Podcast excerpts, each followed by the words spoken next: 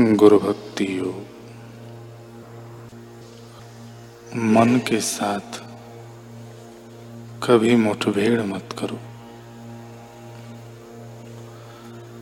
एकाग्रता के लिए जलत प्रयासों का उपयोग मत करो।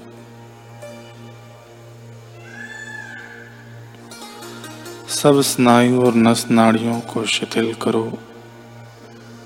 मस्तिष्क को ढीला छोड़ दो। धीरे धीरे अपने गुरु मंत्र का उच्चारण करो।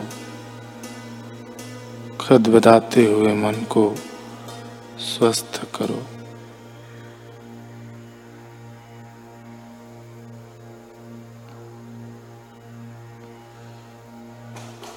यदि मन में अहम के सब संकल्प हों तो गुरु से दीक्षा लेने के बाद आत्मा का ध्यान करके एवं वेद का सच्चा रहस्य जानकर मन को विभिन्न दुखों से वापस खींच सकते हो।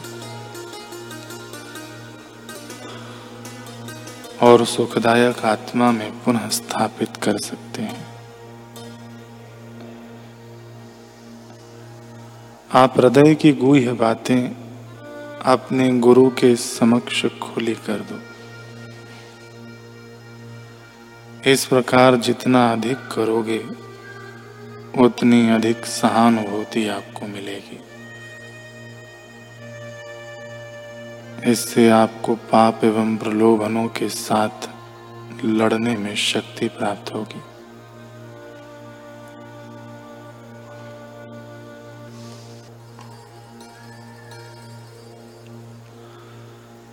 कांची नगरी के सुविख्यात, अद्वैतवादी शिक्षक थे।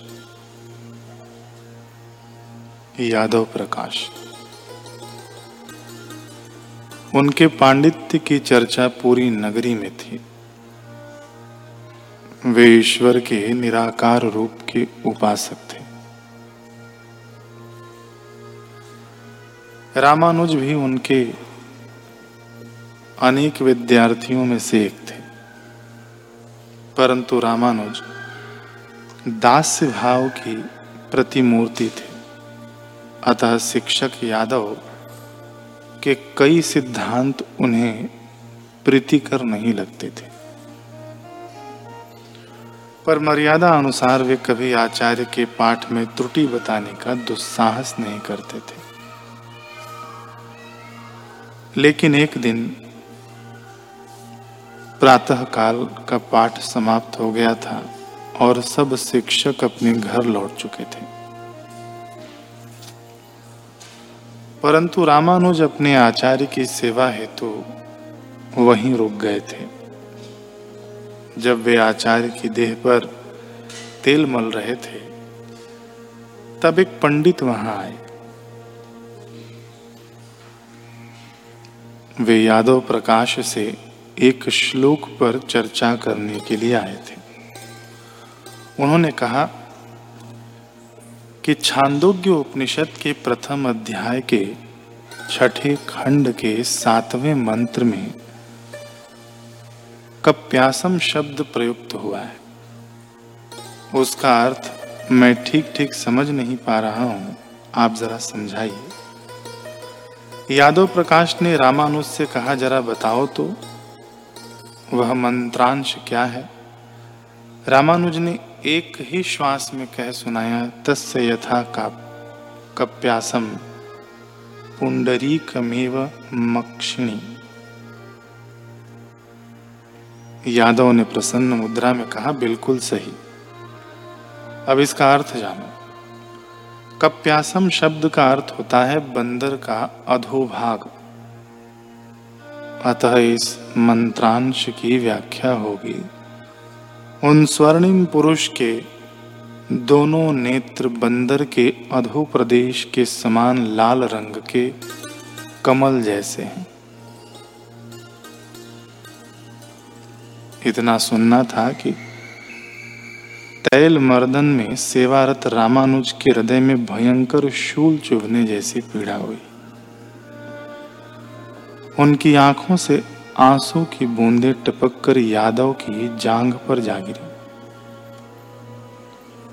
ये बूंदें यादव को तप्त अंगारों जैसी अनुभव हुई। सिर उठाकर देखा तो आश्चर्यचकित रह गए। रामानुज से यूँ आँखों में असमय जलराशि भरने का कारण भी पूछा। रामानुज ने कहा कि आचार्य ऐसी असंगत व्याख्या सुनकर मैं मर्माहत हुआ हूँ।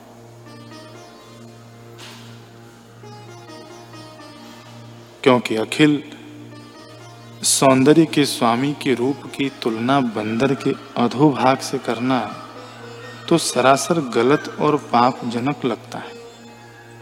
मुझे क्षमा करें, पर आप जैसे महानुभाव के मुख से ऐसे दुरर्थ को सुनने की मैं कभी कल्पना भी नहीं की थी। मैंने कभी कल्पना भी नहीं की थी। घृणा सूचक हास्य के साथ यादव ने कहा अच्छा तुम स्वयं को बहुत बड़ा विद्वान समझने लगे हो। फिर तुम ही जरा इसकी उत्तम व्याख्या करके बताओ। रामानुज ने कहा कि आपकी कृपा और आशीर्वाद से प्रयास कर सकता हूँ।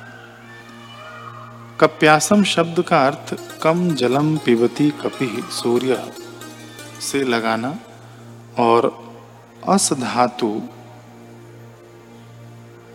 विकसनार्थ होने के कारण विकसित अर्थ लगाना उचित रहेगा।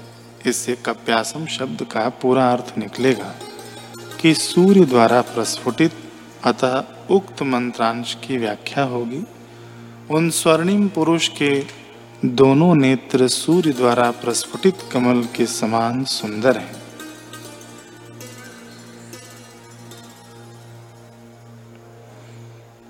यादव प्रकाश ने कहा, यह मुख्यार्थ नहीं, गौणार्थ मात्र है।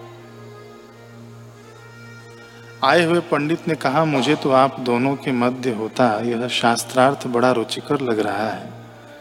मेरी एक और जिज्ञासा है, उस पर भी आप दोनों की स्वतंत्र धारणा जानने को उत्सुक हूँ कि तैतृय उपनिषद का प्रखर मंत्र है, सत्यम ज्ञानम अनंतम ब्रह्म।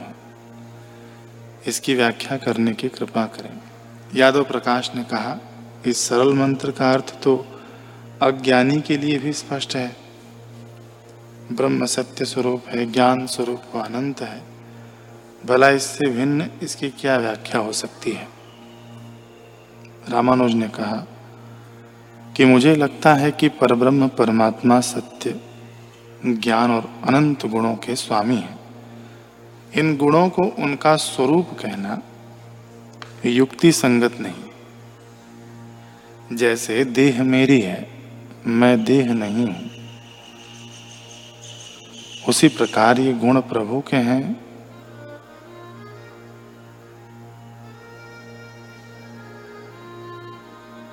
ये गुण ये गुण प्रभु नहीं है। यादव प्रकाश ने रोष पूर्वक कहा, दृष्ट बालक, तेरी यह व्याख्या आदि गुरु शंकराचार्य व अन्य पूर्व गुरुओं की धारणा के अनुरूप नहीं है। तो क्या अपना कोई भिन्न मत चलाने की कुचेष्टा करना चाहता है? पंडित ने कहा, मुझे तो रामानुज के विचार द्वैतवाद से प्रेरित लगते हैं। अभी इसका प्रमाण ले लेते हैं। रामानुज, अद्वैत मत के अनुसार सर्वम खलविदम ब्रह्म का अर्थ होता है। संपूर्ण जगत ब्रह्म स्वरूप है। तुम अपना मत व्यक्त करो। रामानुज के मुख पर आज साक्षात माँ सरस्वती विद्यमान थी। वे धारा प्रवाह बोले सर्वम खलविदम ब्रह्म का अर्थ संपूर्ण जगत ब्रह्म स्वरूप है। तब होता जब तज्जलान उस अर्थ को विशेषित न करता। कहने का अभिप्राय यह है कि संपूर्ण जगत ब्रह्म से उत्पन्न हुआ है उसके द्वारा संचालित है। प्रलय काल में उसी में लय हो जाएगा। जैसे एक मछली पानी में जन्म लेती है, पानी में जीवित रहती है, पानी में ही प्राण त्याग देती है। पर मछली पानी नहीं है। वैसे ही जगत ब्रह्ममय है। ब्रह्म स्वरूप नहीं है। अब तक शिक्षक यादव अपना धैर्य व संयम पूरी तरह खो चुके थे। प्रबल ईर्ष्या के वेग में उन्होंने रामानुज से कहा, यदि तुम मेरी धारणा और मत का सम्मान नहीं कर सकते तो यहाँ शिक्षा ग्रहण करने क्यों आते? अपनी एक नई पाठशाला क्यों नहीं खोल लेते? इसी वक्त मेरी दृष्टि से दूर हो जाओ और वापस लौट कर आने की भूल मत करना।